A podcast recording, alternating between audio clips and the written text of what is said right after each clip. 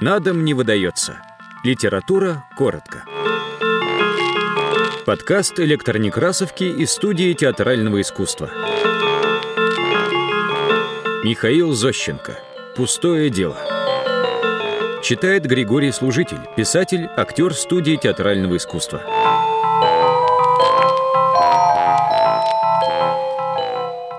Знаете, в нашем доме маленькая неприятность случилась. Подкололи одного человечка. А только надо отдать справедливость, все произошло очень культурно. В другом, более мещанском доме, началась бы перед этим фактом разная буза, драка, мордобой, стали бы почем зря стекла выбивать, перила портить и так далее. А тут тихо и смирно поругались два частника по семейному делу, и один другого немного подколол. И спасибо, у того были надеты ввиду холодного времени ватник, жилетка и три рубахи. А то так бы и помер в страшных мучениях. Ну, ясное дело, вызвали скорую помощь, милицию. Одного туда, другого сюда. Рассовали. И на этом дело кончилось. Хотя, как сказать. Начали жильцы высказывать свои первые впечатления насчет убийства. Кому, дескать, теперь и комната достанется.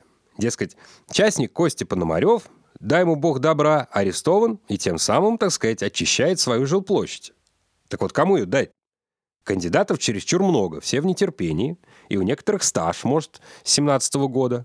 А тут еще сам убитый начал встревать в это дело. Прислал фельдшера из больницы и просит Костину комнату за ним оставить.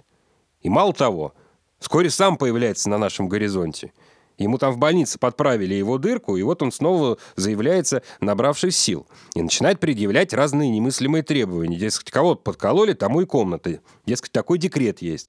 Председатель товарищества говорит, я извиняюсь, хотя такого декрета определенно нету, и это есть чистая демагогия, но, говорит, надо войти в положение потерпевшего объекта. Тем более, что он, сукин сын, проживает на кухне и дышит разным вредным перегаром. И все-таки его подкололи, а не другого.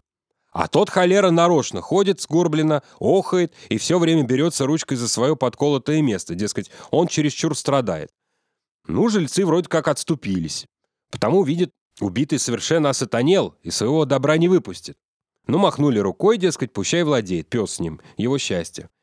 Хотя, как сказать, счастье оказалось не гораздо крупное. Кости Пономареву дали всего полгода.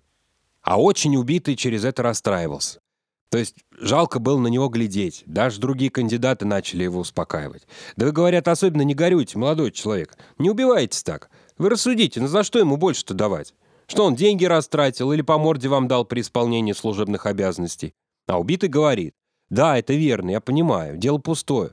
А только я так думаю, что полгода мне маловато.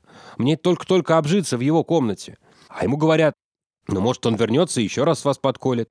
Может, он увидит, что вы в его комнате проживаете и угробит вас. Может, ему тогда крупнее дадут. Может, ему год-полтора дадут.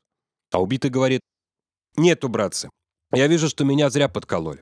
Ну хорошо, Костя через полгода вернется. А ну он на днях вернется. А ну он, скорее всего, попадет под амнистию и завтра явится. А я, значит, так и жди его. Так убитый и не переехал в Костину комнату. И, пожалуй, хорошо сделал.